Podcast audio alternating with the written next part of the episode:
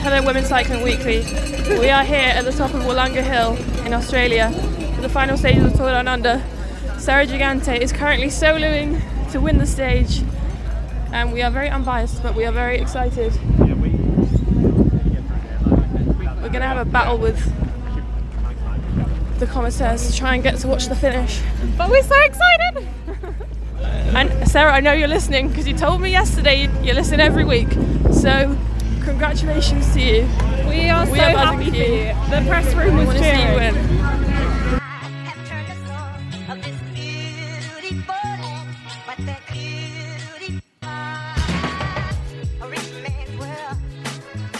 Welcome back to the Women's Cycling Weekly podcast. I'm here again with Rachel and Tilda. Good day. I'm sorry, I had to. No, mate. Um, No I one gonna says say that, howdy, they but don't. feel Not sure I've anyone never heard said. it. What they do say is, "How you going? How you going? How you going? Yeah, How you going?" How you going? yeah, I've never heard a, a real life Australian say good day in my life. Not in a serious way. But there we go. no. Fresh, fresh, fresh off the plane though from from Adelaide, mate. How was it? I'm not sure fresh is the right No. word to describe either of us right now. fresh car- carrying back a illness with me, And Love jet that. lag. jet lag and a cold. So Guys, this super super negative because you, not you guys posting like all these sunny pics and like messaging as if like you're obsessed with Australia and you're moving there and on on the mic now you're like such a downer about it. Come on, No, but yeah, as we're we down because we're not that's there. true. And that that was like a different version of us. Like Yeah, we were on a different planet. I mean, let's just let's try and rewind to that, and we'll get our Get the little back music going. Okay, we're back. You've just landed in Australia, fresh off Ah. off the plane. I can picture it now. the we I can feel the heat of the sun on my face. Was it I super can hot? smell the palm tree. The what? Yeah, it was hot. I don't know. What can I smell? I'm just trying to think.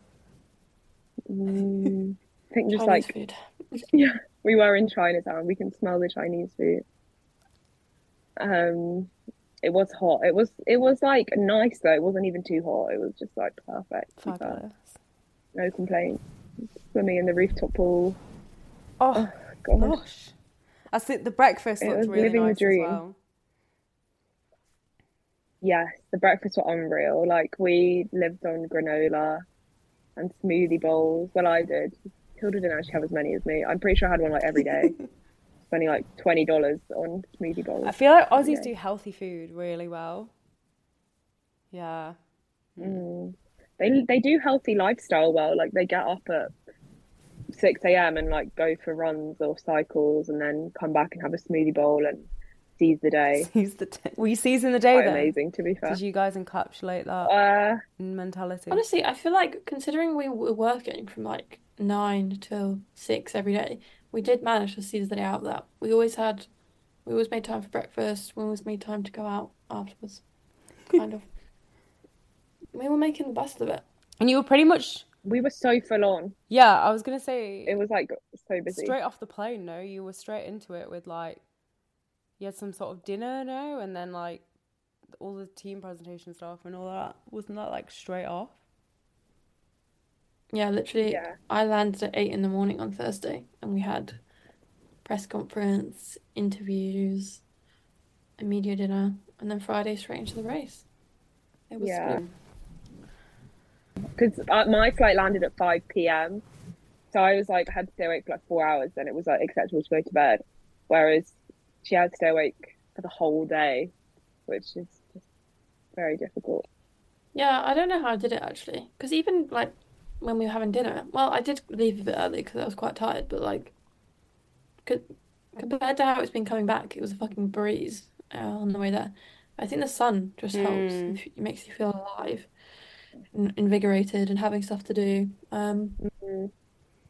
so yeah, that was a pretty tiring day that first day, but it Yeah, I feel like we were really like I feel like because you're excited to be there, like you you just don't feel the jet lag as much. But like I wasn't like buzzing to get back to like the fucking rain of the UK. To be honest. No, I've got a really bad combo of just like sadness. Well, let's- not let's not get back into that actually. Let's get No, back to we're- okay. Day one, we've ticked that off. Day two, Friday, the race. What did we do? You tell me. Was that? Did I get my my smoothie bowl the first day that day with the little love heart on it? Because I think I did. I think I got a smoothie bowl that day, and it had like it was so good. It was like had like a chocolate love heart in the middle, and it was just, just I was like, that's when we were talking about how we were winning at life, and we were Yeah. like, we need to be we need to be grateful we're here. We started having a really deep chat as soon as we We, woke up we were walking around the corner having this deep chat about make. Uh, I had a dragon fruit smoothie for anyone else who wants to know. Um, and we were now like three minute walk to the cars because we were like, we need to appreciate this. We're so happy. Oh, guys. Yeah. we were like, we're so grateful that we're here for work. It is. pre- It's Yeah. pretty Yeah. cool, no, to be able to go across there. So the actual race, Yeah, just to So yeah, day day one, we went to a town called Hahndorf, which is a German German style town in South Australia. Uh, we did some work, for sure. I don't remember what. Uh, I was reunited with my namesake Matilda Raynolds, who was like, "Oh my God, are you okay? You're so pale," and offered to give me an ice sock. Clearly thought I was Did, were you actually ill, or are you just you just pale? Just just because my skin is pale. She thought you were ill. She was like, "You're going to burn." I was like, "I've got the." Oh, I see. No, no, she just thought I was gonna. she was saying that because she was so pale. You looked ill. you look you look Like, so she was- rough. Like She was like about to take a ice sock out of her own jersey. I was like, "Babe, like you're about to ride a race. Like, don't worry Oh about me." gosh, Um. lovely. So yeah, I can't remember who else I spoke to that morning. Seems a long time ago now. I can't remember if I don't think I spoke to anyone that morning. We all know that pre-race Probably interviews are pointless. True, true. Yeah, And then very true.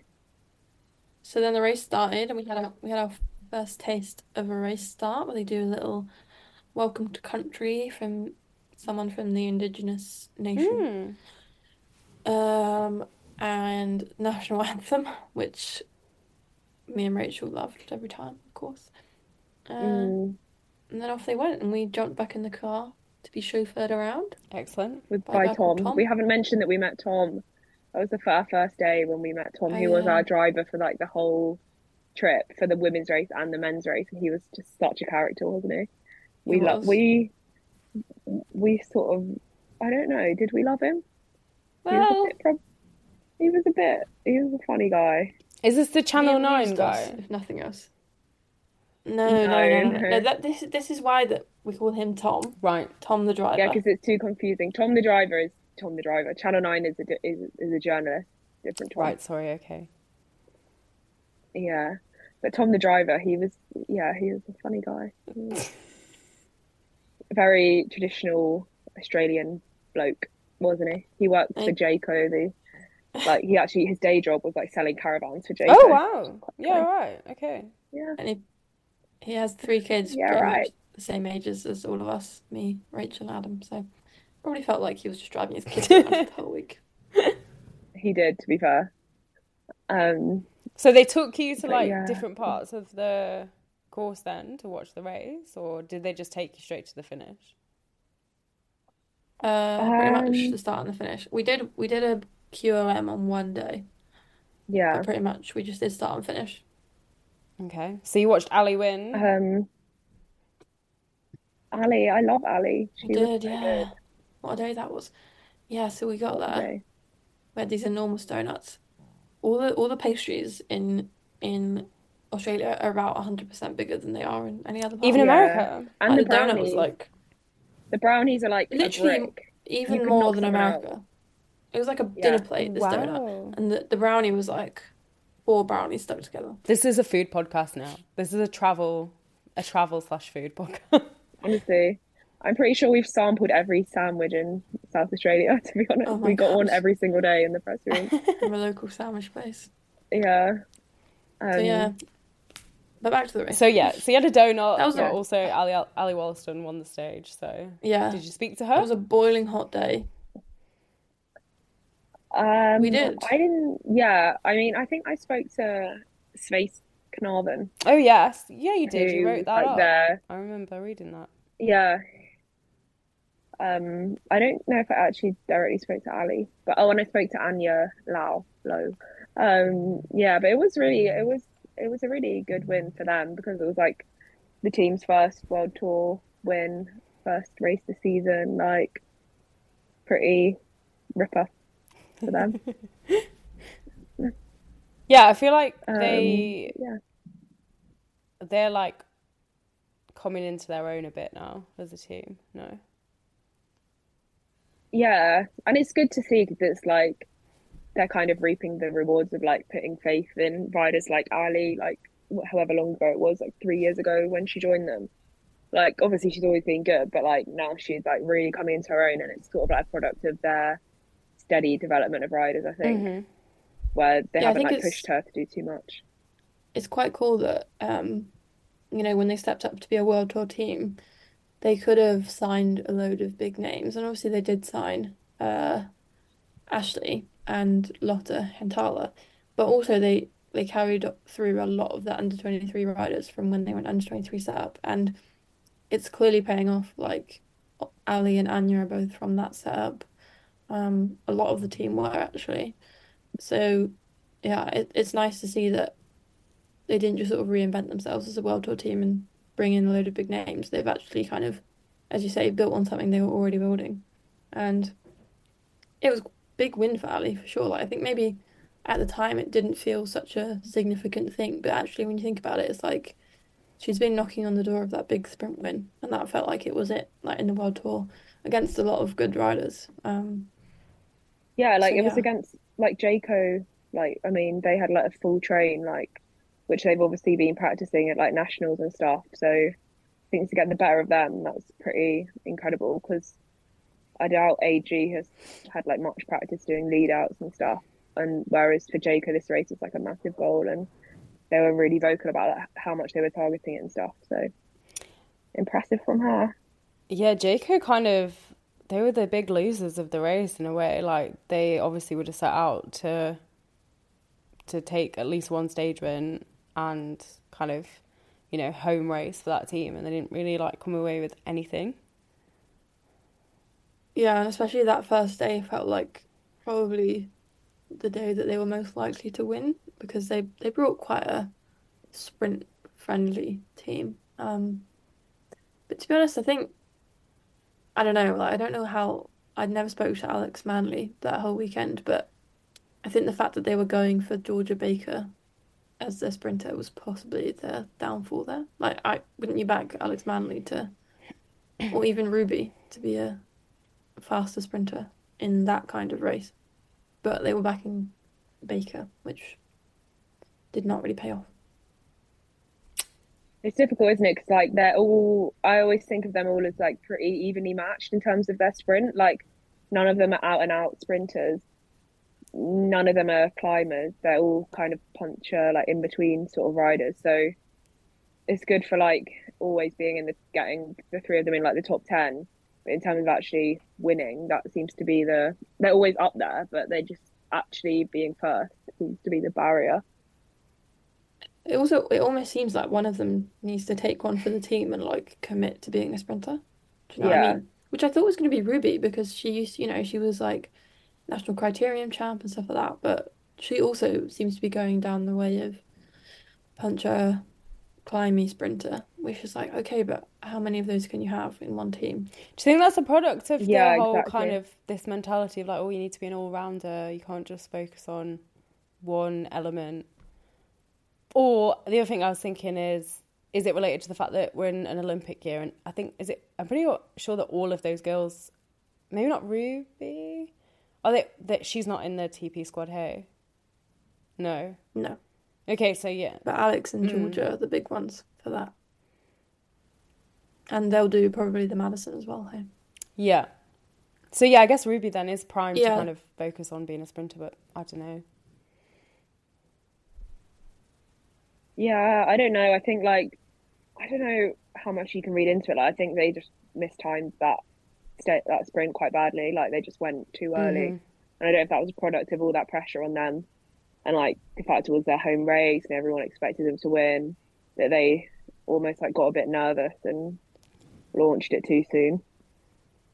And they also they they did do a lot of work all day. Well, to be honest, in all three stages they did a lot of work because I think they kind of in that race can't resist almost coming to the front because they feel like it's their race, especially on day one where there's no leader's jersey to decide the hierarchy. Mm. Um, and they just burned a little bit too much and like the running was quite tricky. Um, which yeah, was a shame for them. And then I guess the problem was that we thought, okay, maybe they'll have another chance on stage two, but as we know, that also did not pay off. So take us. That's a great segue into stage two. Then take us through stage two from your guys' perspective on the ground. What did you have for breakfast? Let's start there. you can't remember. I don't remember. remember. Saturday Probably morning. another smoothie bowl. to. You look perplexed. Hang Um, on, hang on. I'm gonna look it up because now I'm thinking, what day was that? The 12th? No, that was the 13th. I will give it to you. Like when you when you are on the ground at a race, especially like because you guys did the men's race straight after, like you just forget.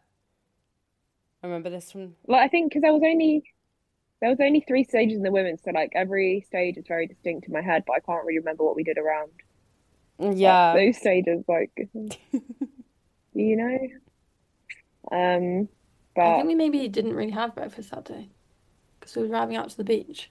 I think you had to go and do something. did I do a Oh, was ride that when you did your gravel ride? No. No, Saturday morning, that was. fuck's sake! Why are we like goldfish? Hate it. Honestly, it's ridiculous. Um, but yeah, the stage was Well, like it was it was it was a bit the more rolling. oh yeah, they it was What date was it on the 13th? This stage? No, that was the 12th, I think. Oh no, that was the 13th, but in my calendar, in my phone, things are all the wrong way around because it's time difference. isn't Yeah, the 13th I did the I did the bike ride in the morning, so I think that's why I didn't have breakfast because I think I was rushing. Uh, did we get I had breakfast when we were there? When we got No, to the start, maybe. I had a Red Bull for breakfast. I remember that. oh dear. Oh, I Don't think I had my. XL donut. Oh, you did. You did. I had did. the I had the other half of the XL donut from the day before for breakfast after my ride. Pure health then from both of you. We've gone from smoothies Yeah, slaying. to a Red Bull and a donut. This is the only day two. I'm pretty sure I had a Gatorade with it as Oh well. wow. Oh, don't even. We did get a little bit addicted to Gatorades, and we had to nip that. You can't bud. get them in in Yeah. Europe, can you? I don't think. Probably they should probably be fucking because illegal, they're to be illegal. Yeah. Mm. They But no, anyway, I was jittery after those Gatorades. Jesus Christ. about food. Um, But no, we went went to the beach. We went to Glenelg. yeah, we put our feet in that day. We went in the sea. Oh, sea. Don't know what sea it was. Here we are. Yeah. Super cute. I remember this picture. For the listeners, that's the two of them paddling in the sea. Um, Yeah, it was okay sweet. then, so on the racing front, obviously it's the day that CeeLo won. What else? Yeah. What else? I mean, it she was just actually it was an interesting day, don't you think? Because we saw them come through like three times because it was on, it was on a circuit, and they seemed to be racing that final climb quite hard each time. Like it was breaking up each time. Mhm. But then on the final lap, that didn't really happen.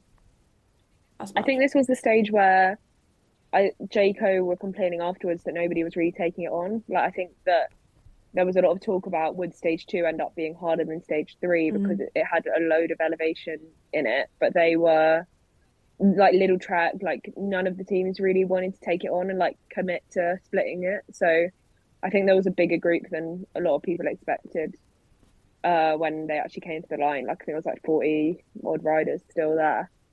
Whereas some people thought it would be like a GC day. Hmm. Um, And it was also the day that obviously, well, Celia won, but also crucially, Grace Brown sort of just wasn't on a good day. Um, and that kind of changed FDJ's plans around a little bit. Um, and also if you feel like possibly if, Grace had been on a good day, and obviously Cecilia was, FDJ might have taken up a little bit more, but without Yeah. their main GC favourite in contention, they didn't I think. I think like what we did see at, at this race is like a lot of the teams weren't there with like their full full A team. So like Lidl-Trek had like Spratty, who's obviously really strong, but they also had some quite young riders there. Um, like a, like same with FDJ, there was like some big names there, but there was also like some lesser kind of riders there. So it was like too much of a risk for anyone to like really try and do something because they were, I think, they're kind of at risk of like isolating themselves if they pressed on too much. Mm-hmm. What we did see though was this was the start of AG Insurance's work for Sarah Gigante. They were very good at keeping her up near the front and in good position on a climb that, sorry, on a stage that is not really suited to her abilities. You know, positioning is really important, and that's maybe a weakness of hers. So that was impressive to see, and that's what she spoke about after the stage was how much they had really bodyguarded her that day. Um, you know, obviously they were in the leaders jersey with Ally, but really their main goal was to make sure that Sarah did not lose any time, which they succeeded in doing. Yeah, because it was easily like a stage where if she'd have been a little bit too far back and someone else dropped the wheel, she could Yeah. have ended up losing quite a bit of time. Yeah, she was she was in the top ten on that stage, so it's like pretty good for her considering, like you say, it's really not the sort of circuit she would like. It was quite technical and like fast in places as well. Um, but yeah, This was this was the day that Sarah revealed herself as a women's selection weekly. star. Oh yeah. Which- Okay, tell the listeners how that went down. So I was waiting to interview her at the finish with Channel Nine, as it happens. um, and she comes over and I'm like, "Hey, Sarah, Sarah, how are you?" And she goes, "Are you from the podcast?" And I was like, first I was like, "No," like because I haven't done a podcast in like nine months. You know, I've been working full time at GCN, and I was like, "Wait, what podcast?" She was like, "Women's Cycling Weekly." Like, I recognize your voice. I listen every week, and I was like. So that was lovely. Love Um, that. and I felt very starstruck, and I was like, "Yes, that is me," which I was I've never been recognised by the voice before. Um, and she's a dedicated fan. So Ah. Well, shout out That Sarah. I guess and she'll she be is- listening. Thanks for listening, Sarah. absolutely shout out Sarah. she better be. Also, truly one of the most lovely people to chat to. Like, just so happy and but also really open and honest about how her day had been and stuff like that. So that was probably one of my favourite interviews I did over the weekend. We love it. Excellent. No, again though, great writing from them, and it obviously paid off as well the next day. Um, I'm actually like pleasantly surprised at how well she how how well she's come out already this season. Like, because it was a bit of a weird one. Like we didn't really know where she was at or like what was going on when she was at Movistar, because they just didn't. Yeah, she'd had like health Yeah. problems and hadn't really raced. So I think I think she like struggled to get the race days that she wanted with Movistar. But like to be fair, it seems like she's thriving at AG. Like she seemed to absolutely love it there, be getting on with the riders so well. Um, like such a supportive environment for her. She just seemed to fit in really well. They all looked like they were having such like, a good time at the race, which was really nice to see. And like it just shows how important it is, doesn't it, to have that like a good environment off the bike and how that can impact your results so much um because like I, I think she like mentioned it so many times like if she hadn't had the backing from her teammates and if they hadn't believed in her you know she basically couldn't have done what she did in the race mm-hmm. I think it also, for me, kind of like questioned maybe the assumptions that we make about when a rider isn't racing and not getting selected. You assume it's because they're not on good form or something like that. Um, that there must be a reason for it. But actually, she's clearly on like cracking form. And she said she knew in September that she was like on her way back to her best. And then I think it was in October that she uh, broke her contract with Movistar and signed with AG. So she was clearly realizing like I need to do something different here, um, because it's not going to happen at Movistar, which you know, maybe through no fault of either person's, and it also like I think it is kind of, you know, if every time a rider does start for you, they're not performing, it's hard sometimes to put the faith in them. Um, but clearly, AG saw that she was on her way back, and yeah, like I did not expect her to go that well. Like I thought she'd have a good comeback race, but she kind of blew it all out of proportion. Sorry, blew it all out of the water, and um, yeah, I think yeah, it has made me kind of re-question, yeah, the assumptions that you might make about riders if they're not racing and not getting starts or struggling. Like actually, what's going on behind the scenes might be totally different. Yeah. Yeah, I guess we don't really. It was so sad when she Go was. on. No, No, you go. go. Um, no, I was just gonna say it was so sad when she was like saying that stuff about it's pretty hard to be told you're washed up when you're 22, and I was like, God, yeah, that is so rough. Like the amount of people who like counted her out and like, or you know, didn't think have any belief in her. Um, of after all the setbacks she had, like to the mental strength to like keep going and not give up with all of that surrounding you, I think is like it's actually pretty incredible. Like more than even like her physical form, it's like the fact she still like believes in herself after all that is just like quite amazing to be fair. Well, it's like everyone's so quick to you. There'll be some breakthrough young rider who absolutely slays for like the first few seasons, and then if they don't continue that streak, which is not sustainable, they're not going to continue to like win every single thing they race. Then we're so quick to just be like, oh well, that was good while it lasted, but I guess this person is done now. Like, but actually, It- obviously not. I think she won like also she won the Australian Nationals and that was her big result that got her name out there. But people kind of forget that that race is so different to what she was then going to come and have to face in Europe. Um, and she was still like had so much to learn in terms of like racing in the World Tour peloton. Like winning the Nationals is really different to going and racing like Flèche or Liège. Um, and it's like quite natural that it would take a couple of years for you to like get used to Mhm. that. It does just because she was Aussie national champ when no one really kind of expected her to win it doesn't necessarily mean that she's suddenly going to come to Europe and you know be like amazingly good. It's just like she's still got a lot to learn, and she even said that like despite winning Tour Down Under, she even said like she's still learning and knows you know there's a lot more improvement she can still make.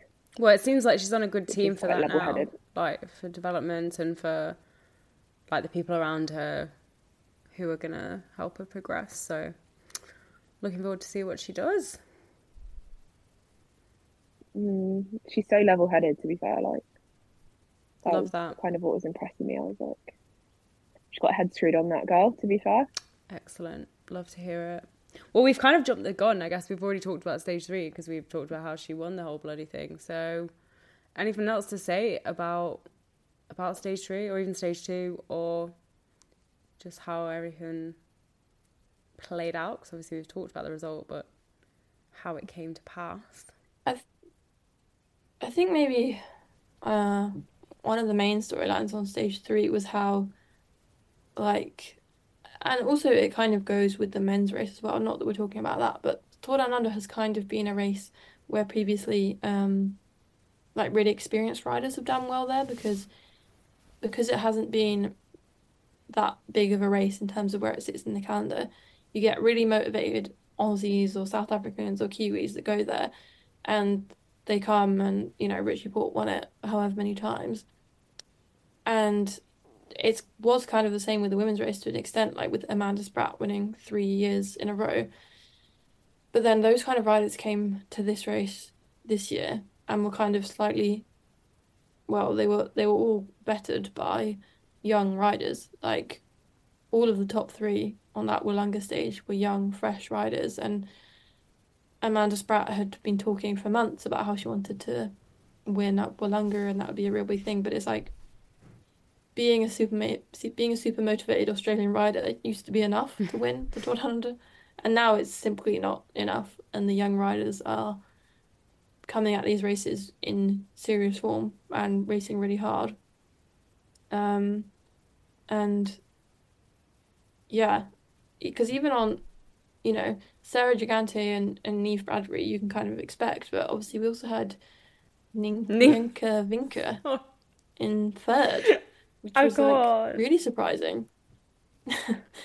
it's it's a cute little name, isn't it? But Vinka. but yeah, like DSM probably came into that race as like a team that we wouldn't really think anything of, but they came away with, you know, they came third, and then she won the, um, She was second, won though. the.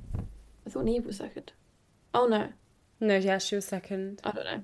Nienke Vinke She was second, was second. Neve was third. Play and her. then they won the criterium, and then also just last night or two nights ago at the Surf Co- Hmm. Coast Classic, Francesca Barale came third. Like they've really come into this with a super young and fresh team, but that doesn't that hasn't stopped them from doing well. No, I'm actually Um, like, if you look yeah. at the top 10, there's like one, two, three, four. oh, Sorry.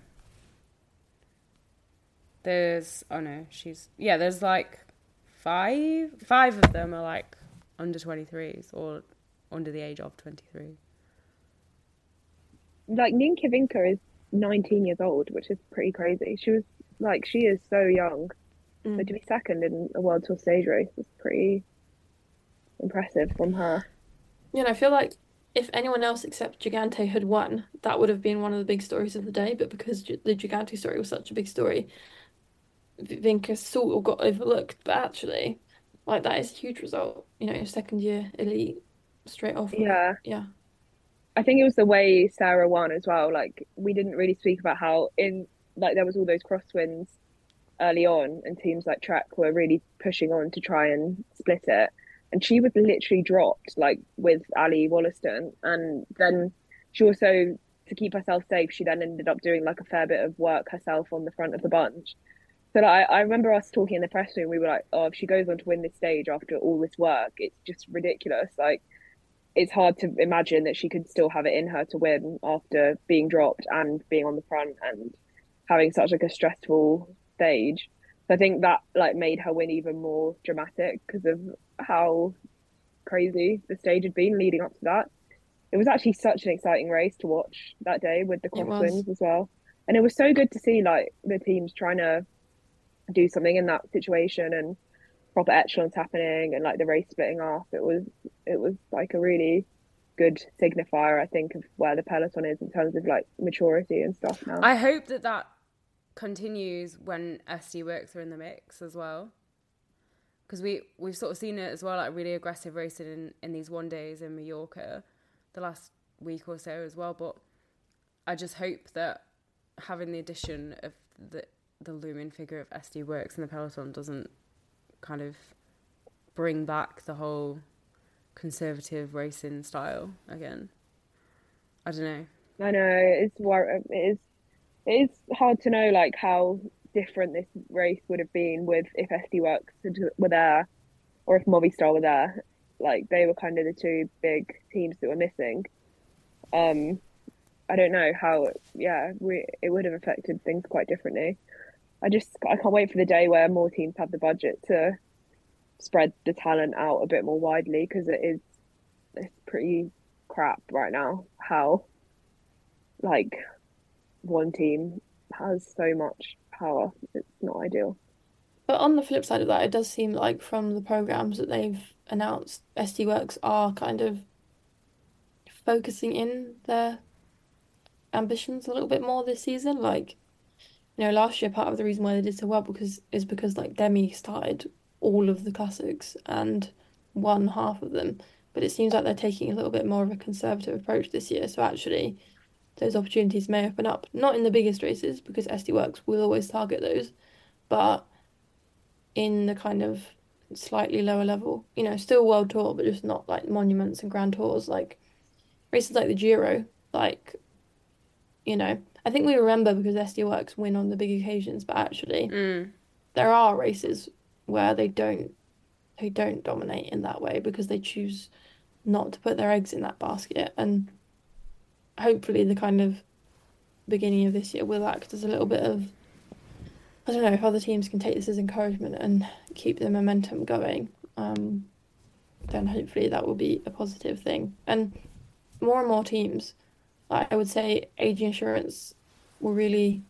A lot of these teams are gelling together like proper World Tour teams finally now, um, which maybe they that's the kind of where teams have been a step behind SD Worx previously.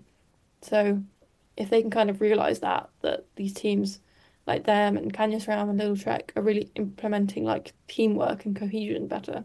Like that's what you need to have to be to go against SD Worx. Not necessarily, you're not going to have a rider who's on the same level as Lotte Kopecky, sure, but if you can work together as a team, then you you can at least take it to them for like the podium.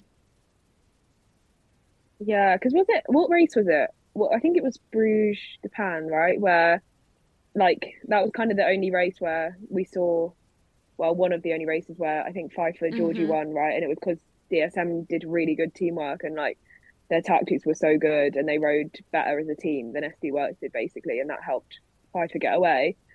Um, I don't know, like when you look at occasions like that, like it is possible to beat SD Worx if you ride really smart. Um, and yeah, like you say, the more teams that are thinking like that and be thinking like how they can use their collective strength rather than you like we all know it's going to be pretty hard to find a rider who's stronger than Demi or who can ride away from Lotte Kopecky, but you might be able to get a team of like six, seven really drilled riders who can play it smarter. You know? Yeah.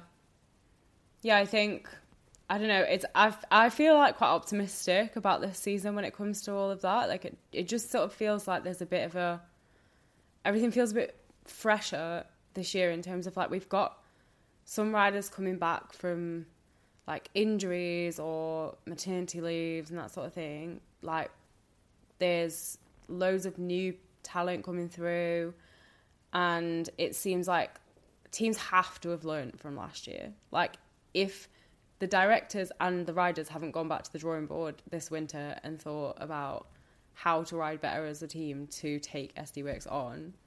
Like it sounds really boring that like there's all this focus on SD but they are the team to beat. Like they are the ones that can just basically go, okay, I'm going to win this race and do it because everybody else just like almost let them last year on some occasions.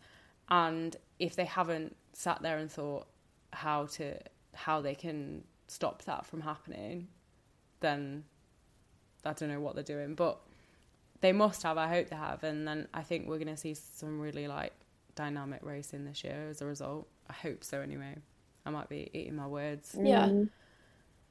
And to be honest, like, not to insult previous iterations of teams, but it does feel like from spending the Tour Down Under, you know, being around the pits and talking to riders and talking to DSs and seeing how things work and equipment and stuff like that, that the teams are just getting more serious and professional, which SD Worx, Boels Dolmans have maybe been doing for a long time, but the teams are catching up to them in that sense. And as women's cycling grows, all of those teams are getting more investment, which means they're getting better riders and better resources. And it is that level of professionalism and seriousness and having a DS in the car who is coming at it from a really strategic point of view. Like that is what is going to make the difference. And Tour Down Under is typically one of the less serious races of the year, but teams were taking it seriously. And yeah, I just feel like everyone is beginning to come onto that level of of professionalism. Like, not that they were unprofessional before, but in terms of the way that they're approaching races is a lot more serious, basically, which I think is is what is needed to compete with those big teams. Yeah, I mean, it's also the natural progression of the Women's World Tour since its inception and since the professional professionalization of women's cycling, basically, like the minimum salaries for the World Tour teams. Yeah, we can talk about like the lower ranks and how that is, but these teams that have now had money and riders that have had the the financial capacity to fully focus on their jobs it's paying off now. It's like it is showing, and it's every single year there's a step up, and that's why I don't know. I just ha- I'm quite optimistic about this year. I think there's I don't know. There's a feeling that it's just going to be like last year was already a step up. Yeah, we had this kind of imbalance with SD Worx and Annemiek was still racing, but even with Annemiek, like who had previously been like head and shoulders above everyone, completely dominated everything.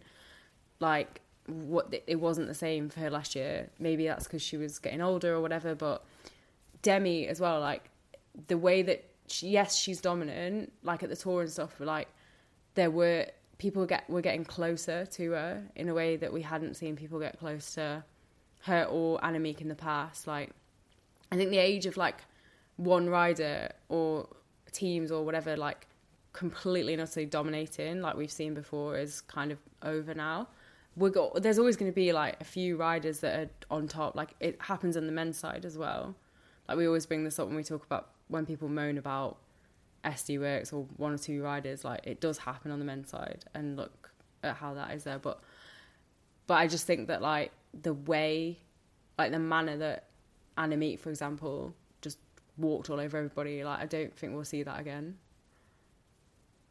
I think also like last season there were cracks quite a bit with SD Worx in terms of like their cohesion and who they were riding for, and there was occasions where it was they had so many like star riders who could have won the race that it almost like confused mm. their tactics a little bit, and it'll be interesting to see like how they manage that this year because by the looks of like the calendars they released, there's still quite a few races where they have going with like Vollering and Kopecky and we saw how it was at Strade Bianche, for example. Like, yeah, I don't know. It'd be interesting to see how they manage that this year and whether that could actually end up being their downfall that they have so many riders who can win.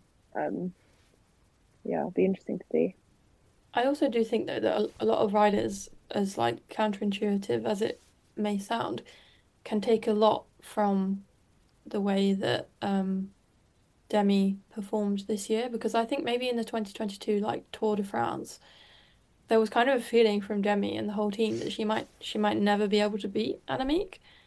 But actually with kind of a pretty you know really serious training program and doing things like altitude camps and bigger numbers and more endurance and more climbing she did beat her. And I think a lot of teams are taking that on board as the idea that obviously Demi is a super super talented rider but it's also down to like work that she's put into it to be that good. And i think that other riders can learn something from that in that if you do take it really seriously and you go and do altitude camps instead of just racing every week in the world tour then you can make those improvements. And from speaking to riders at the tour down under that was something that came up like more riders are opting to do training camps are heading into the the tours and more specific training and less racing. And i think yeah, as much as it's not always good to be on the receiving end of like how good Demi Vollering can be, it is also a sign that it's not all about it's not all about like natural talent. You can work towards being a better rider and improve your position. And yeah, if Demi Demi might have thought she would never meet Van beat Van Vleuten, but she did. So riders who think they may never beat Demi can kind of take that as like, well, if she can do that, then I can do that. Yeah, well, it's like yeah, I think it. There you go. um, no, I was just gonna say like uh, just quickly like I think I think people forget like a lot can change in one winter, like you say, massive gains can be made. Um, and yeah, like Vollering proved that when she like came back last year and was able to like beat Van Vleuten. Um, yeah, there's just like it's like winter's long and people can make serious gains in that time and I think cycling you know it's so transient like every year it's different and it's easy to kind of fall into the trap of being like oh you know it was like this last year so it's going to be like that again this year. But it never really is like when it comes around to it there's always changes and that's kind of why it's like an exciting sport is because you never really know how everyone's going to go into the next season and who's going to have made the step up over winter who's going to have stayed pretty much the same level. So yeah it's just going to be good to watch i think I'm excited. I want it to start now, like properly. I want Omloop to be next week. Well, I don't, but I also. Yeah, I love. Yeah. Anything else to say about Tour Down Under, guys? Any other comments? Any other little anecdotes? Any other breakfast recipes you'd like to share with the listeners? Oh, Oh, we had a few good sa- savoury breakfasts as well. The hash browns, Mm. they were Oh, hitting. yeah. You had the hash looked brown wrap. That was your highlight, right? Hash brown. I. I had the hash brown wrap twice, and I, ha- I actually made the hash brown wrap for breakfast this morning. Oh my god, stop! That sounds so nice. missing it because we were gonna have it on the last. Oh no, we did. Honestly, I was so jealous on that Monday because me and Adam went for breakfast at, at this. This was before we came back uh, on Monday.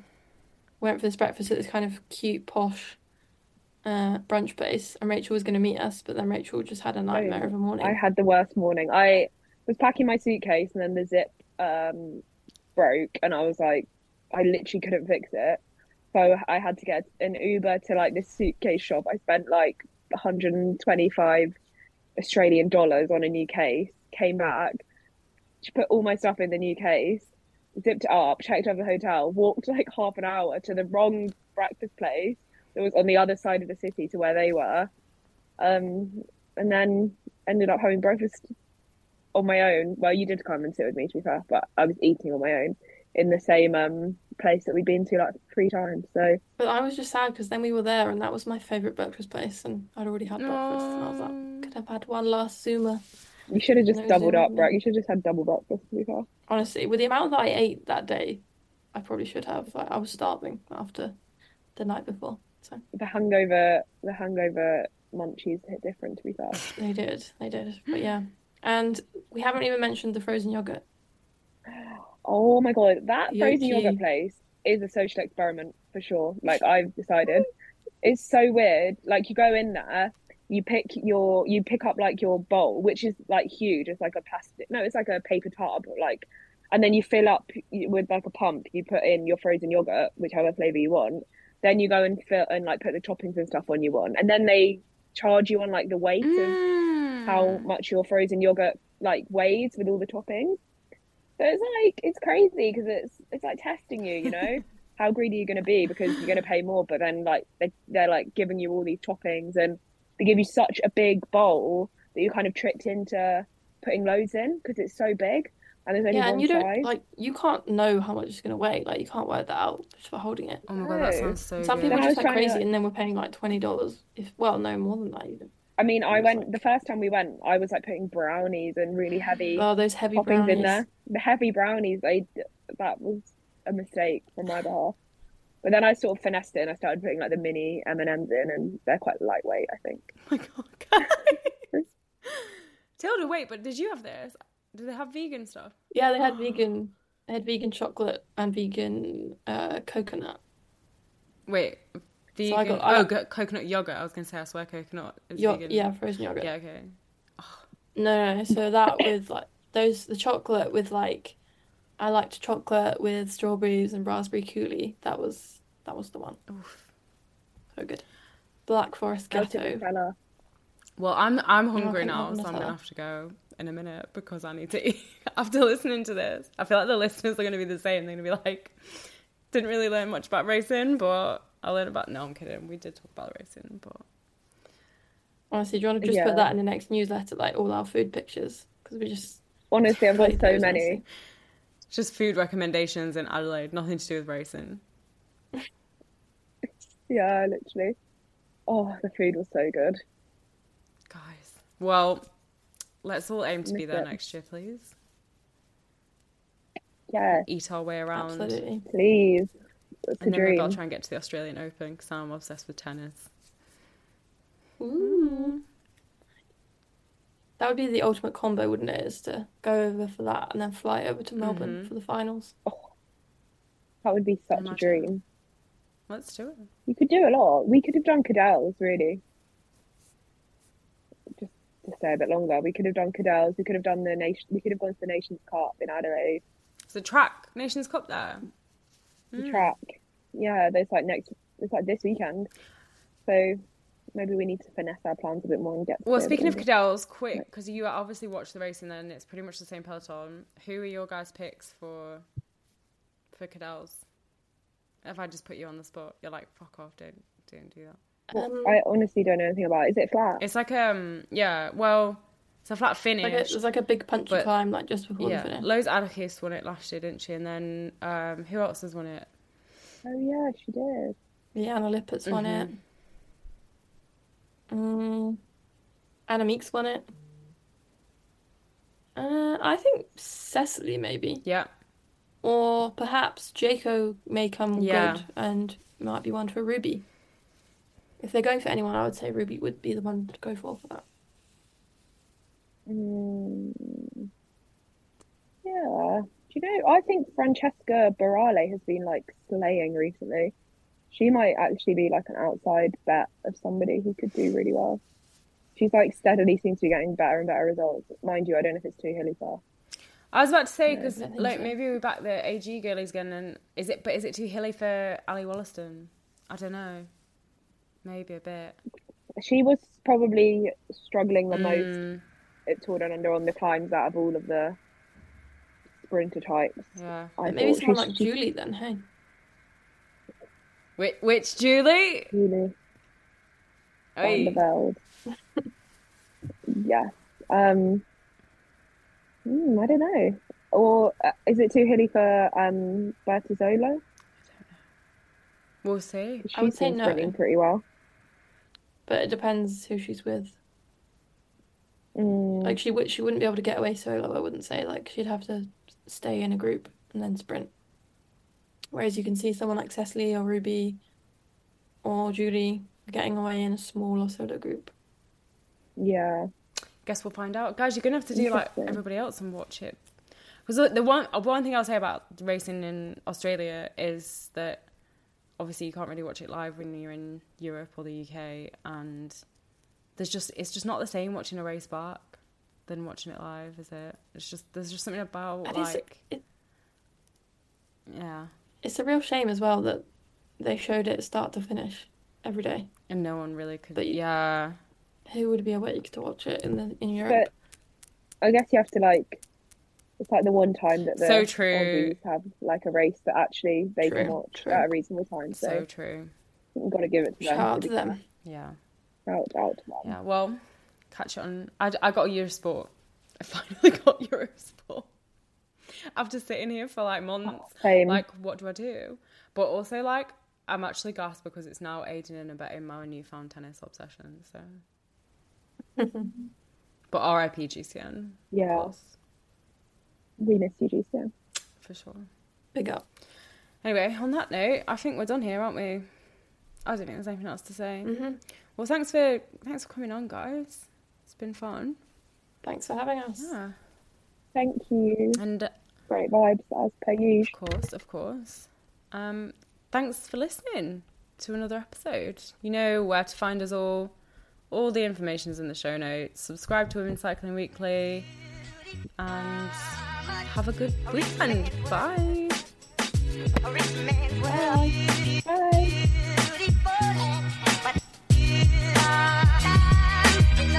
A rich man